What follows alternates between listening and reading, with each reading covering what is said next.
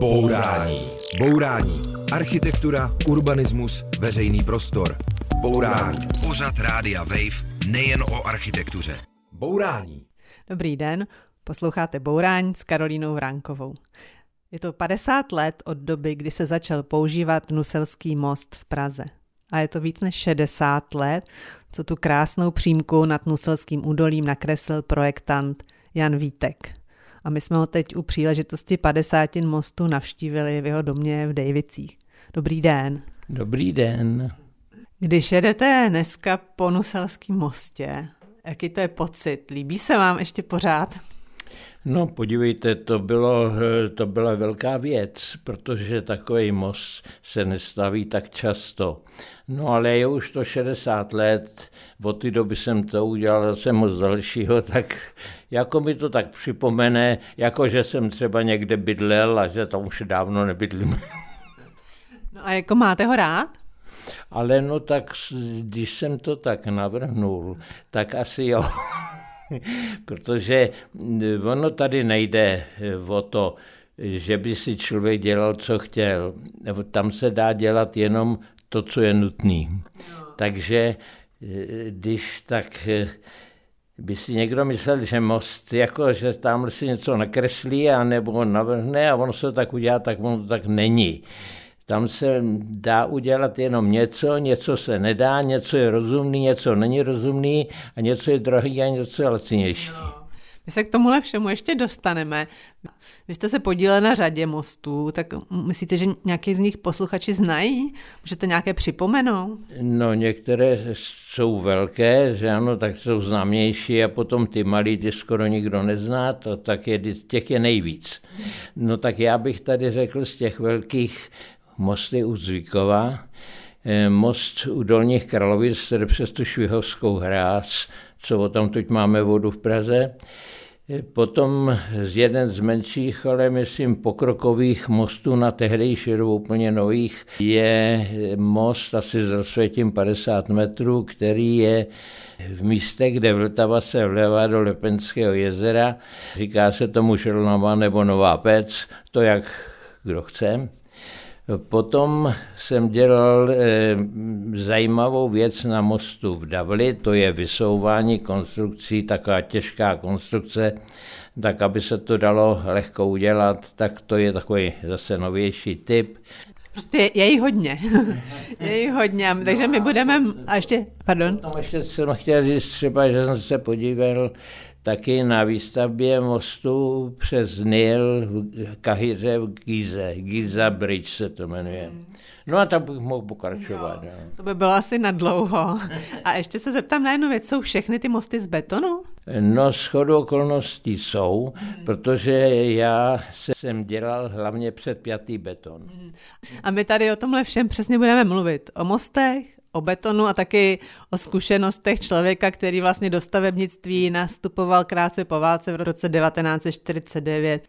A my začneme u toho Hnuselského mostu. Vy jste ho začal projektovat ještě s kolegou Sůro a dělal jste to vlastně jako po práci, jste dělali projekt na soutěž, bylo to v roce 1958.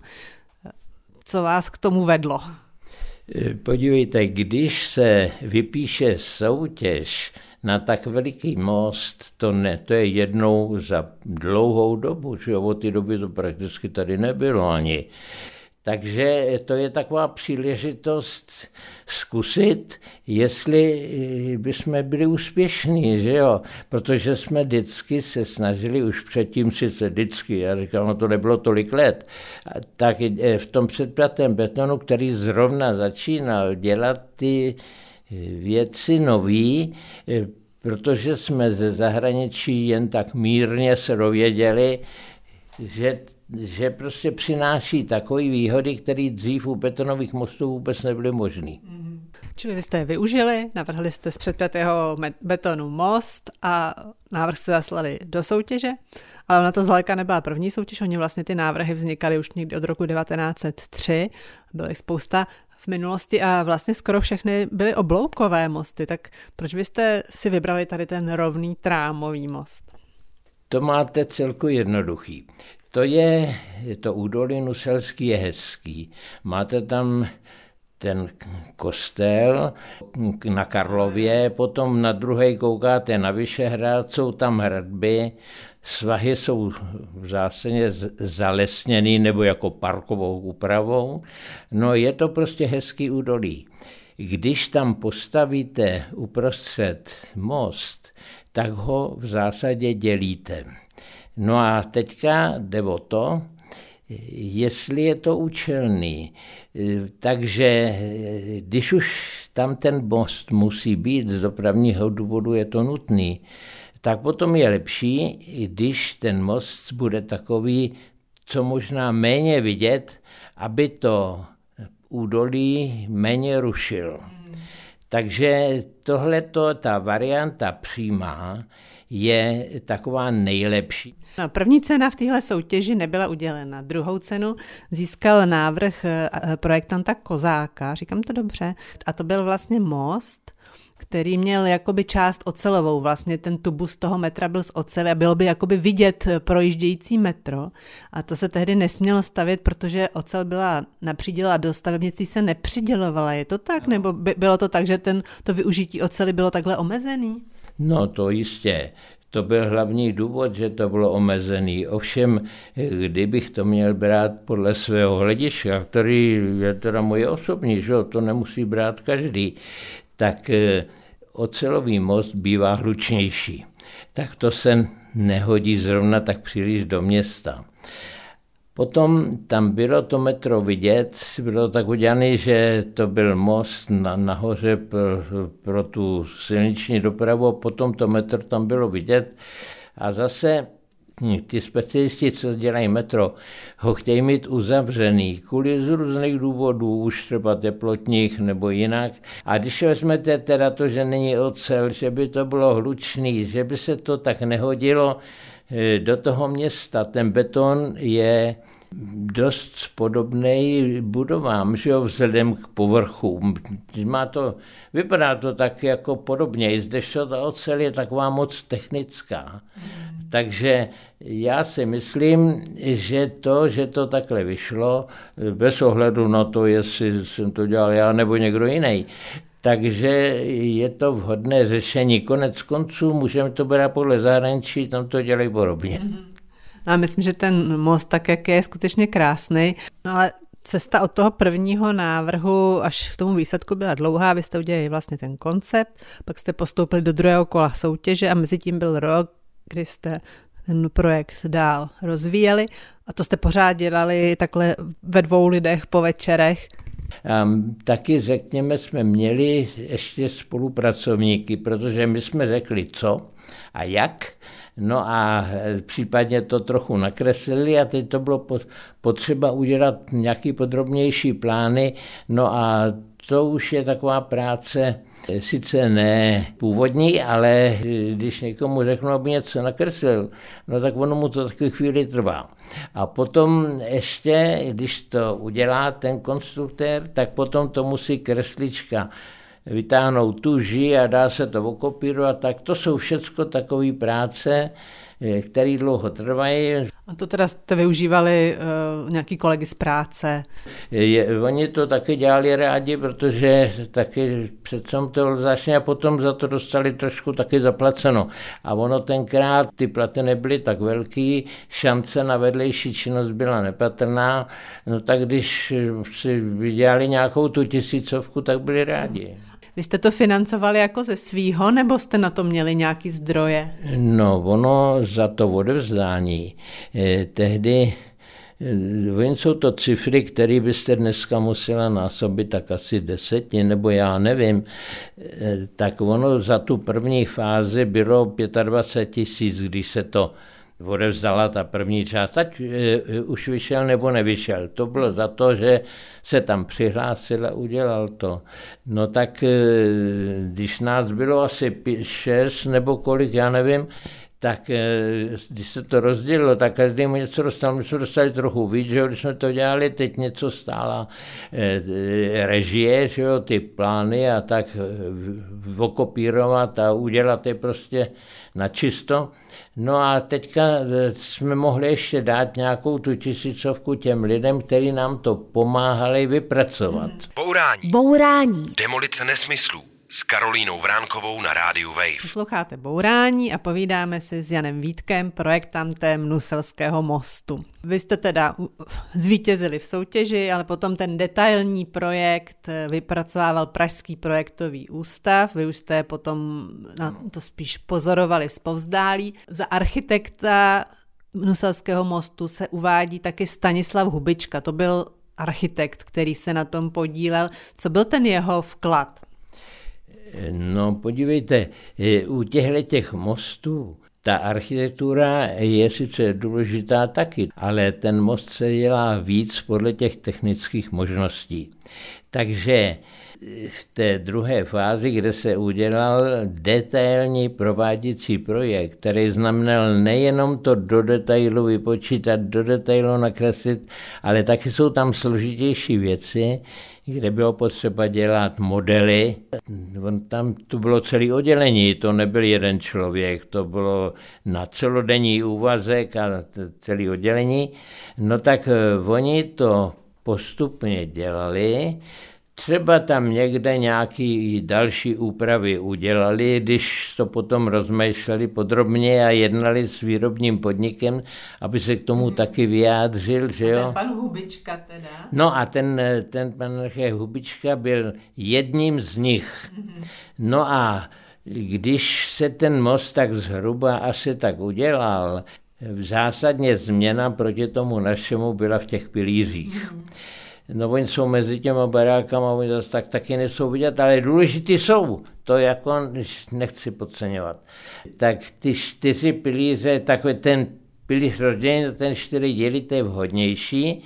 My jsme se tenkrát obávali udělat z toho důvodu, co by tomu řekl ten výrobní podnik a jaká by byla cena taky. To znamená, že, že ten pan architekt ty pilíře rozdělil. No, on to rozdělil spíš ten eh, projektant toho mostu, mm. ale on to měl rozdělený, no ale teďka máte čtyři nohy u toho, že on nebo čtyři listy, no a ty se musí nějak tvarově uspořádat.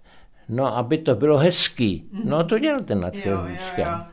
Takže eh, on, on vlastně udělal takovou tu jako šikmou, ten šikmej tvar těch pilířů, je to tak? No tak podívejte, to dělali tam oni, oni se dohadovali mezi sebou, to já přesně nevím, ale jelikož je tam uvedený a jelikož s ním spolupracovali, tak si dovedu představit, že asi nejvíc měli problém s tím um, ty plíře udělat, vytvarovat tak, aby byly dobrý. No potom na tom mostě vlastně máte ještě to zábradlí, že jo? to je tam taky trošku zajímavé, a to ostatní už je technická konstrukce. Jo.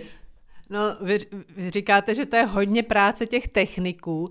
Eh, vy jste říkal, že ten váš projekt eh, měl 400 stran převážně technických a statických výpočtů a pak se to dál rozpracovávalo, takže je pořád spousta počítání. Tak eh, kdo to počítal a jak to počítali tehdy? Vy jste vlastně ve své knižce psal, že už nějaký typ počítačů byl, tak jak to bylo přesně?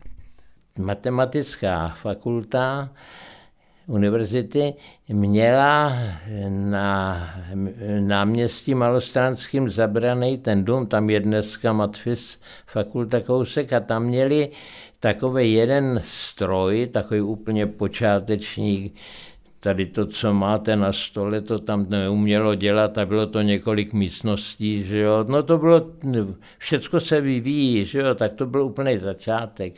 No a tak teďka to taky někdo musel na tom umět počítat. No a on se, ten můj kolega, ten Jiří Sura s tímhle trošku zabýval, tak eh, mu to taky trochu pomohlo, ne zas tak moc, protože to nebylo tak vyvinutý. No. A tak na tom počítači, tak to taky trochu udělal. No když na to není počítač, no tak to musíte dělat v ruce, bylo to logaritmický pravítko, nějaká taková ta sečítačka byla, ta kalkulačka. A byla jako elektrická nebo mechanická? No mechanická většinou, eh, no tak to, když to bylo později na elektriku, no tak to bylo samozřejmě lepší, ale to ještě v této době v kancelářích nebylo. To, to byla... Takže tuška, papír a to logaritmický pravítko? No, to bylo takto hlavní, že jo. No a hm, pak se začalo stavět. Vy na té stavbě jste vlastně, jste říkal, že jste se tam tak jako občas stavil, tak máte z toho nějaký zážitek, nebo co? No, já jsem to nestavěl, já jsem byl jenom u podniku který to staví, takže jsem byl potom informován, kromě toho stavberouci byl můj spolužák, no tak to víte, když se všichni znáte a jdete se někam podívat, tak se pobavíte, že jo, a tak se tady něco zajímavého řekne, něco neřekne, tak se o tom řekne, jaký jsou problémy nebo nejsou. No a během té stavby eh, objevily se nějaké zajímavé věci k řešení? To už se dělá tak, aby ty problémy tam samozřejmě nebyly. Ale vždycky se přijde, když je tam nějaká nová věc s tím, že třeba to nefunguje přesně tak, jak se myslelo, že by to mělo. Mhm, například? No, to je třeba při tom napínání ty výstuže nebo kotvení. Tam byla výstuž, nebo je výstuž z takových kabelů, které jsou sestaveny z 24 drátů vysoké pevnosti. No tak eh, ty dráty přijdou namotaný na cívce a jsou, nejsou rovný teda, že jo, protože oni se trošku jako zůstanou, zůstanou v tom kruhu, tak se musí narovnat a pak se musí trošku upravovat, aby to bylo tak nějak mezi sebou trochu rovnoběžně. No a tak s tím jsou takový třeba problémy, jak to potom na té stavbě udělat, že jo, protože ten kabel je dlouhý třeba taky 100 metrů, že jo, no tak bylo potřeba tam mít takovou takový místo tak dlouhý, že a nějakou takové zařízení, aby se to tam jedno, jedno vedle, ten jeden drát vedle druhého nějakým způsobem udržel a tak. No tak to jsou takové technické už potom podrobnosti. Byla tam nějaká jako krize, nějaká technická krize při té stavbě, o který byste se dověděl? No, při té nosné konstrukci ani ne Eh, tak eh, jestli tam byly nějaké třeba menší nepřesnosti v té výrobě, to se stane, že jo? Protože když máte takovouhle obrovskou stavbu, tak co je to 5 cm proti tomu, že jo? Ale... E... A to je důležitý u toho mostu 5 cm? No někdy jo, někdy ne. Nicméně most byl v roce 1973 dokončený a jsou teda uh, ty fotografie dochované, jak tam kráčí teda Gustav Husák a milicionáři a tak dál. Byla to sláva a byl jste tam? Tak eh, sláva to byla, samozřejmě.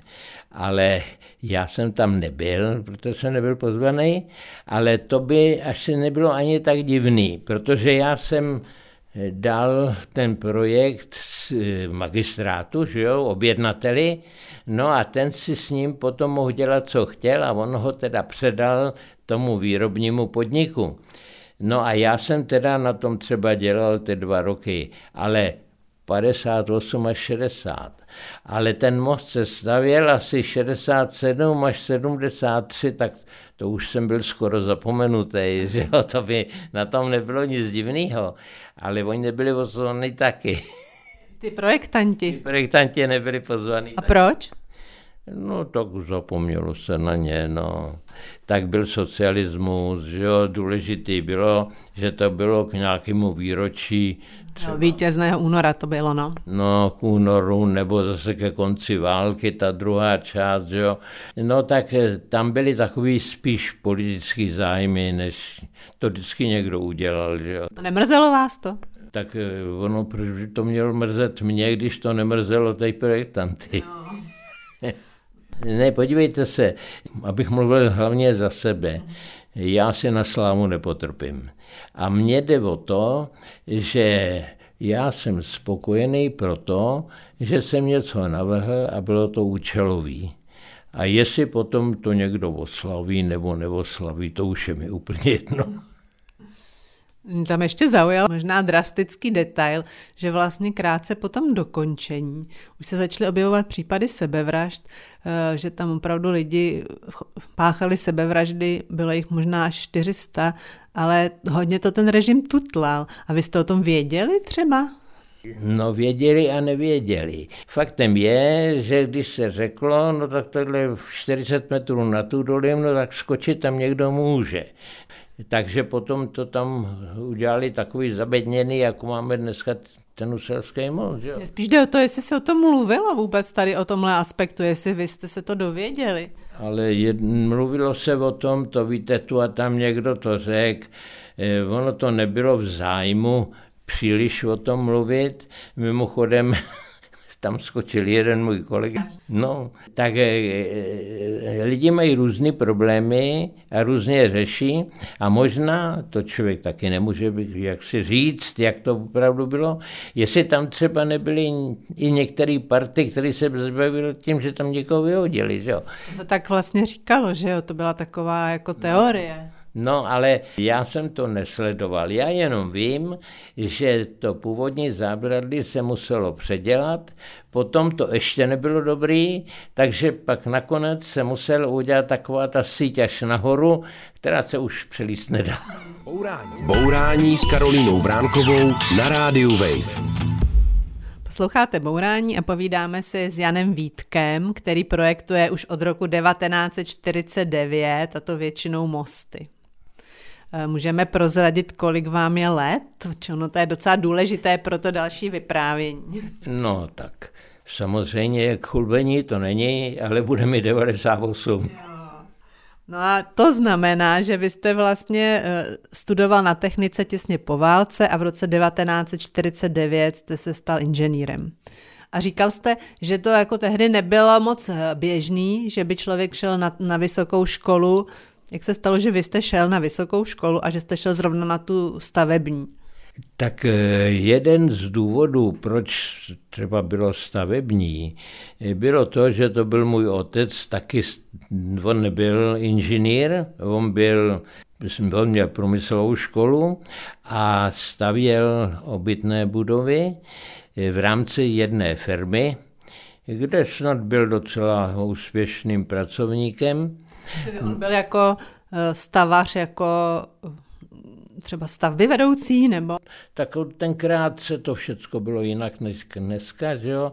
tak eh, ono to tam měli zařízený tak, že si v zimě připravil plány. No a když bylo tak trošku počasí jako teďka ten březen nebo tak, tak se na stavbě postavil kancelář ze dřeva, že jo, a tam taky, taky tam musel být ještě účetník, který těm lidem tak pokladník, že jo, který taky vyplácí ty zaměstnance, ty dělníky, tak eh, se tam nastěhoval a tam o tu všecko zařizoval, jak tu stavbu, tak ono tam je hodně zařizování, protože jsou tam jednotlivý profese, že jo, a musí to s nima sjednávat, aby přišli včas, aby to udělali, jak mají a kontrolovat a podobně. No ono to bylo zaměstnání, dost jako náročný, ale můj otec říkal, že se mu to líbí a že to bylo hezký a že je to, měl radost, když to v zimě vždycky dobře dopadlo, do zimy teda že vy jste chtěl do toho stavebnictví, no ale šel jste na tu vysokou a jak jste říkal, nebylo to až tak běžný, tak co vás k tomu vedlo, že jste se přihlásil na vysokou školu? No tak prosím vás, já teda zase, když něco jsem dělal, tak vždycky jsem to chtěl dělat v nějaký trošku vyšší úrovni, bych tak řekl. No a proč stavebnictví? Tak jednak jsem to doma trochu viděl, a za druhý, já jsem byl typ takzvaně matematicko-fyzikální. Mně jako to šlo vždycky nejlíp, že třídy, že jo. A hudební talent nejsem, a jinak na ty jazyky, tak já jsem se nějaký naučil, ale jiní lidi se to naučí třeba rychlejc nebo důkladnějc. Faktem je, že jsem počítal s tím, že půjdu na techniku. Takže já jsem jako uvažoval spíš o tom, jestli půjdu na to matfis nebo na to inženýrství. Jenomže Dneska Matfis má širokou úroveň, že jo, to jsou všechny ty ajťáci a tak dále.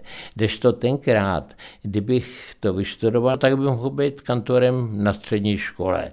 No tak eh, já jsem si říkal, tak mám šanci buď to být tím kantorem na matematice, anebo být nějakým inženýrem.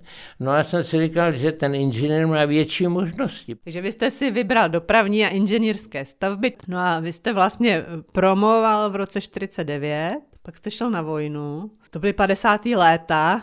Jaká byla ta vojna v těch 50. letech? Já si představuju, že, byly, že to byla dost tíživá doba, že byly čistky, znárodňování, lidi se báli mluvit.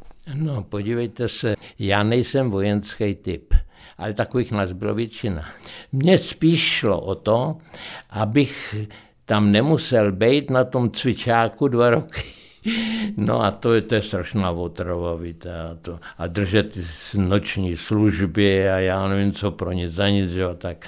No tak já jsem tam přišel a koukal jsem, co bych tak jako mohl mít zajímavého. Tak nejdřív jsem tam, to bylo no, venku, abych neříkal vojenské tajemství, tak nebudu říkat město. tak Už je asi promlčený, ne? Už bych mohl. No tak, tak prostě byly to Kašperské hory. Co, takže to bylo pohraničí, dělo se tam něco? No a tam byla ta posádka roztahaná po celým po celém městě, že jo, vždycky nějaký dům a tam jedna rota a tak dále. No a já jsem jim tam, když jsem to nakouk, nabídnul, že bych jim z toho všechno udělal výkresy, zaměřil a udělal souhrnej výkres a tak dále. No tak mě to dali a já jsem tam tohle to jsem s tím asi dva, tři měsíce bavil, než jsem to všechno dal dohromady. No a pak jsem se jako tak kouk okolo a viděl jsem, že tam taky stavějí vojenské stavby. No tak jako jsem se tam seznámil to víte, mladí lidi se snadno seznámějí.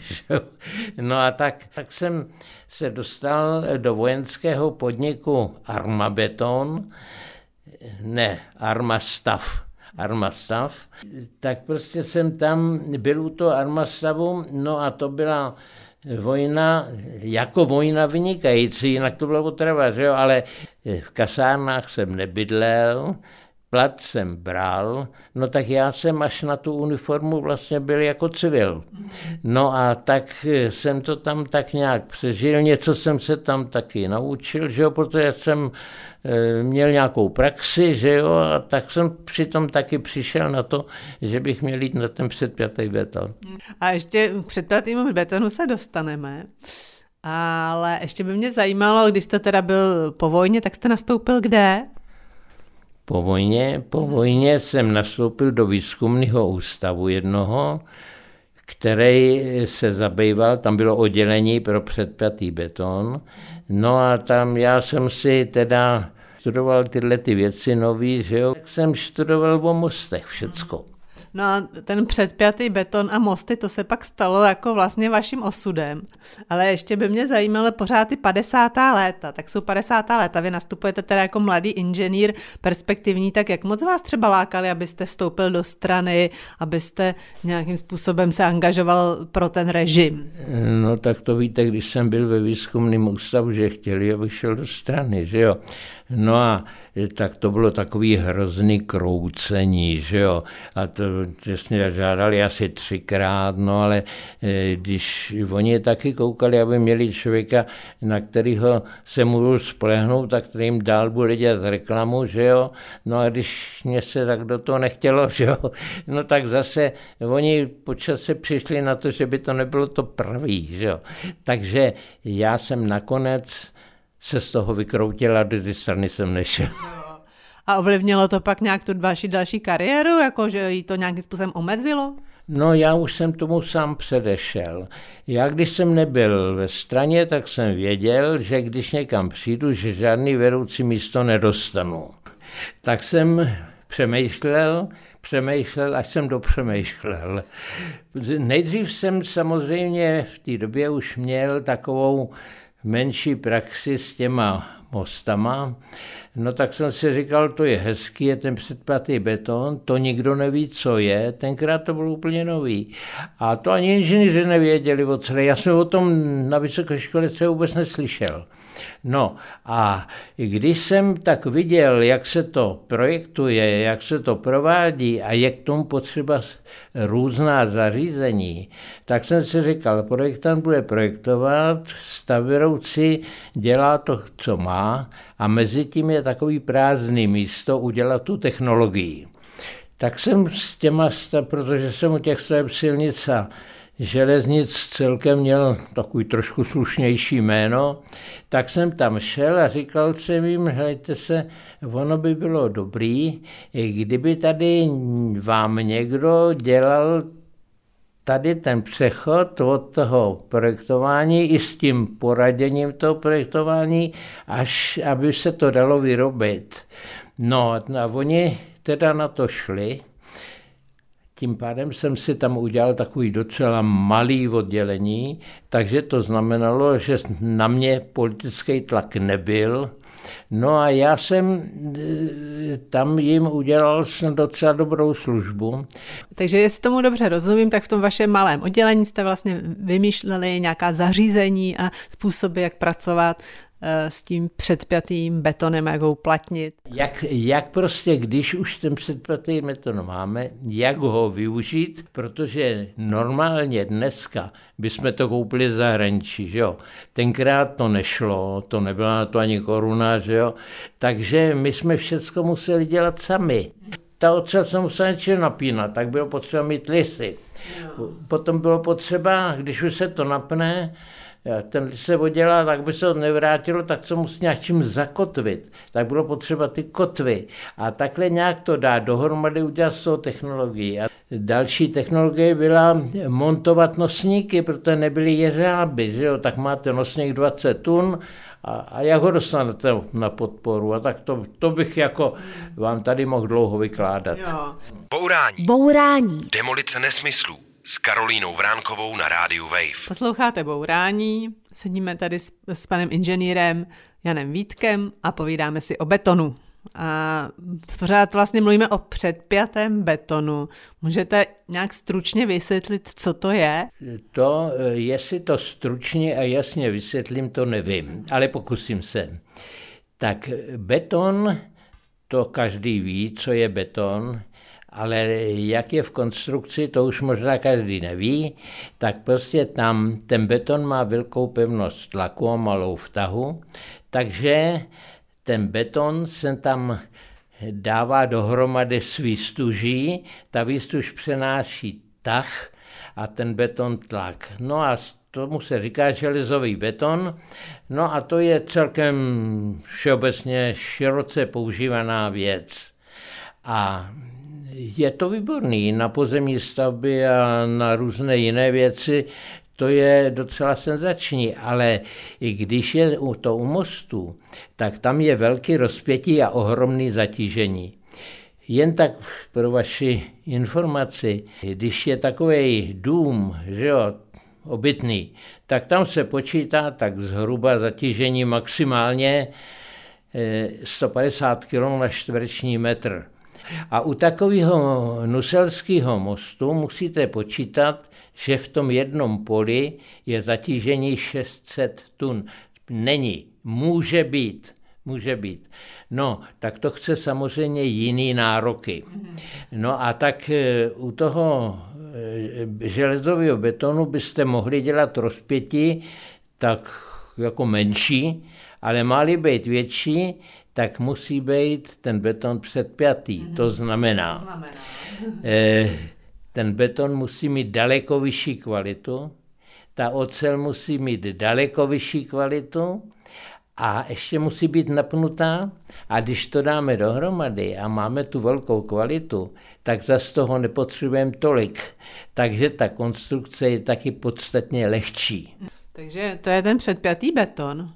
A vy o tom betonu mluvíte vyloženě s láskou, jo? Tak jaký máte vztah k betonu? No, no, já k tomu betonu žádný zvláštní vztah nemám. Hele, já jako já mám eh, takovou zásadu a ta se mi podařila v celku. Já nerad dělám něco víckrát. A mně se vždycky podařilo udělat něco nového.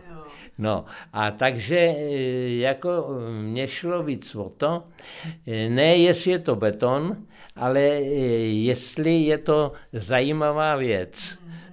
No a tak není mi to protivný, samozřejmě je to daleko lepší třeba si projektovat beton, když na to nemusíte ani šehat, on jinak je těžký a tak. Ale e, jako bavit se s tímhle, než třeba dělat něco jiného. No jak komu se líbí, že jo, každý jsme jiný. No čili vy jste se teda celý život bavil betonem a hledal jste způsoby, jak z něj stavět a jak z něj stavět hlavně mosty a o mosty jste se vlastně celoživotně zajímal a napsal jste o, ně, o nich dvě knížky. Tak jaký máte oblíbený mosty? No tak když bych to řekl v Praze, no tak musím říct ten celák, to je samozřejmě povinnost, ale tak eh, jeden z nejhezčích mostů, podle mého názoru, je most Štefanikův, to je ten, co jde z revoluční ulici do tunelu pod Letnou. A ten se mi třeba líbí proto, že je to lehká, štíhlá oblouková konstrukce, není na ní žádná paráda, která jako teda zase by časem paráda nebyla třeba, a je to takový moderní pojetí. A co je na tom zajímavého? On není nijak novej, on je z roku 51. Když vezmete, že některé jiné mosty jsou třeba o 20-30 let starší, tak to už dneska vlastně není takový rozdíl. No a v tom vidím v té konstrukci velký pokrok třeba. No a v čem? Pro mě na první pohled vypadá dost podobně jako ty starší i novější. No jo, no to vám těžko řeknu, to se musíte všimnout. Já vám na to upozorním jo. teda. Tak podívejte se na to, ten most má rozpětí 70 metrů, asi tak, toho jednoho pole. Má tři. A teď se podívejte, jak ta konstrukce, jak ten oblouk je štíhlej. Třeba takový Mánesův most má rozpětí 40 metrů, asi tak, a jak je proti němu tlustej. Když zůstaneme u toho Mánesova mostu, tak tam udělali čtyři pole, to se nedělá. Normálně má být lichý počet, pokud to, to se považuje za hezčí, a myslím, že je. No a ten projektant, co to, ten, co to navrhoval, nevím, kdo zase za to může vlastně, jestli ten inženýr nebo jestli ten architekt, to ale je jedno. V každém případě tam je prostřední sloup, ten pilíř prostřední je o metr širší. Když se na to kouknete, tak si to nevšimnete. Ale když se na to podíváte pozorně, tak vidíte, že je takový trošku silnější. A to je úplný nesmysl například. Aha. A když jsme u těch pražských mostů, tak samozřejmě teď se řeší, co bude s mosty pod Vyšehradem, s železničními mosty, jestli nechat ty původní železné, anebo je vyměnit za nový most. Co by no. vám přišlo lepší? No podívejte se, o tomhle jsem samozřejmě už uvažoval dávno a říkám si, koukáme krásný Vyšehrad a koukáme skrz takovou příhradovou konstrukci, jak říkáme tak on, ten most jako sám o sobě je docela na svou dobu hezký. On je z roku 1900, teda jako, tak to už máme taky jiné názory. A kdyby byl tamhle někde na venkově, přes, třeba přes Vltavu, někde, kde je les okolo nebo pole, eh, tak by byl docela dobrý. Ale když někdo udělá takovýhle most v Praze ještě na takovém místě, tak to já bych třeba nikdy nedělal. Jo? A takže pro mě jsou dva důvody, proč to dát pryč. Jednak, protože ta konstrukce už není dobrá, ta je rzatá a už prostě, to už je starověk. No ale tak uh, některé ty posudky říkají, že by se dala ještě zachránit. Ale nedala. A kromě toho, kromě toho, Eh, nesmí to mít za zlý, já to považuji za ošklivý. Já to považuji jako za nevím, jak bych to řekl, tak krásný Vyšehrad a obyčejný takový most, takový starověký, ale ne, že by měl hodnotu. No ale zase musím říct, že jsem jako byl do, mile překvapený, když jsem viděl teďka, jak se byla ta soutěž na to, tak já jsem to neviděl pořádně, ale jen tak v tom tisku nebo tak v internetu, tak tam je tako, tak tam navrhli teďka takový tři oblouky a ty se jim velmi povedly, podle mého názoru. Ale to není jenom můj názor. Ty názory jsou dost bouřlivý. Každý si myslí něco jiného, takže vy byste byl klidně pro nový most. No ne, podívejte, tak já myslím, že každý odborník řekne, že ten nový most je hezký. No tak 98%. No. no, to byste se divil. No ne, tak to jsou odborníci. Neodborníci, těm je to jedno.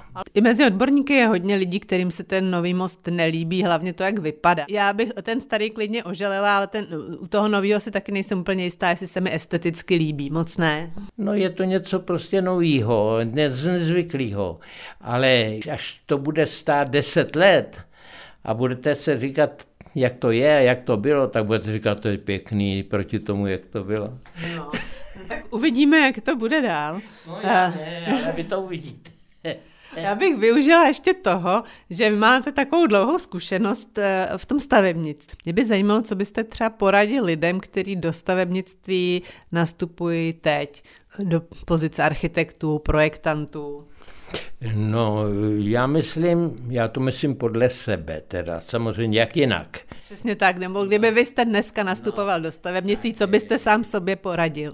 Tak bych se tak podíval kolem sebe a říkal bych si, bude mě bavit projektovat mosty, bude mě bavit dělat stavby vedoucího, bude mě bavit dělat něco jiného, anebo mě to příliš bavit nebude tak kdybych řekl, že by mi to příliš nebavilo, tak bych šel na něco jiného. No a když zase by mě to bavilo, no tak potom už nemusím nikomu říkat. Musí dělat to, co si myslí, že ho bude bavit. No musí si z toho vybrat. No a vás to bavilo? No já bych řekl, že velmi. A vy vlastně máte dva syny, který oba jsou stavaři. Pak máte další vnuky, z nich někteří jsou taky stavaři, no, že jo? to já to mám víc. tak máte já, to spočítat? Já, no, tak nějak to sečtem. Tak jo. mám dva syny stavaře, mm-hmm. jednoho syna lékaře. Jo. Pak mám dvě vnučky, jedna je architektka, druhá stavební. Aha. Ta, co je architektka, si vzala stavaře za manžela No, tak když to seštu, tak je nás momentálně šest. Jo. No já proč se na to ptám? Jestli máte pocit, že vy jste to měli jednodušší, a nebo jestli to má jednodušší teď mladí lidi, třeba vaši vnuci, když nastupují do oboru? To já těžko posoudím. Hezký to je, bude se v tom pokračovat, bude to mít určitě nějaký mírný aspoň pokrok a jde o to, aby si tam každý našel to, co ho baví. Perfektní, vy jste to schrnul do jedné věty, děkuju. Takže to byl Jan Vítek, který projektoval mnoho mostů, mezi nimi Nuselský most a celý život ho to bavilo. Tak děkuju, děkuju, že jste nám to všechno řekl. Děkuji. Taky vám děkuju a kdo to vydrží poslouchat. Všichni rádi, děkujeme. Naschledanou. Naschledanou. Nemáš nikdy dost bourání? Poslouchej náš podcast a bourej kdykoliv a kdekoliv. Přihlas se k odběru podcastu na wave.cz lomeno podcasty.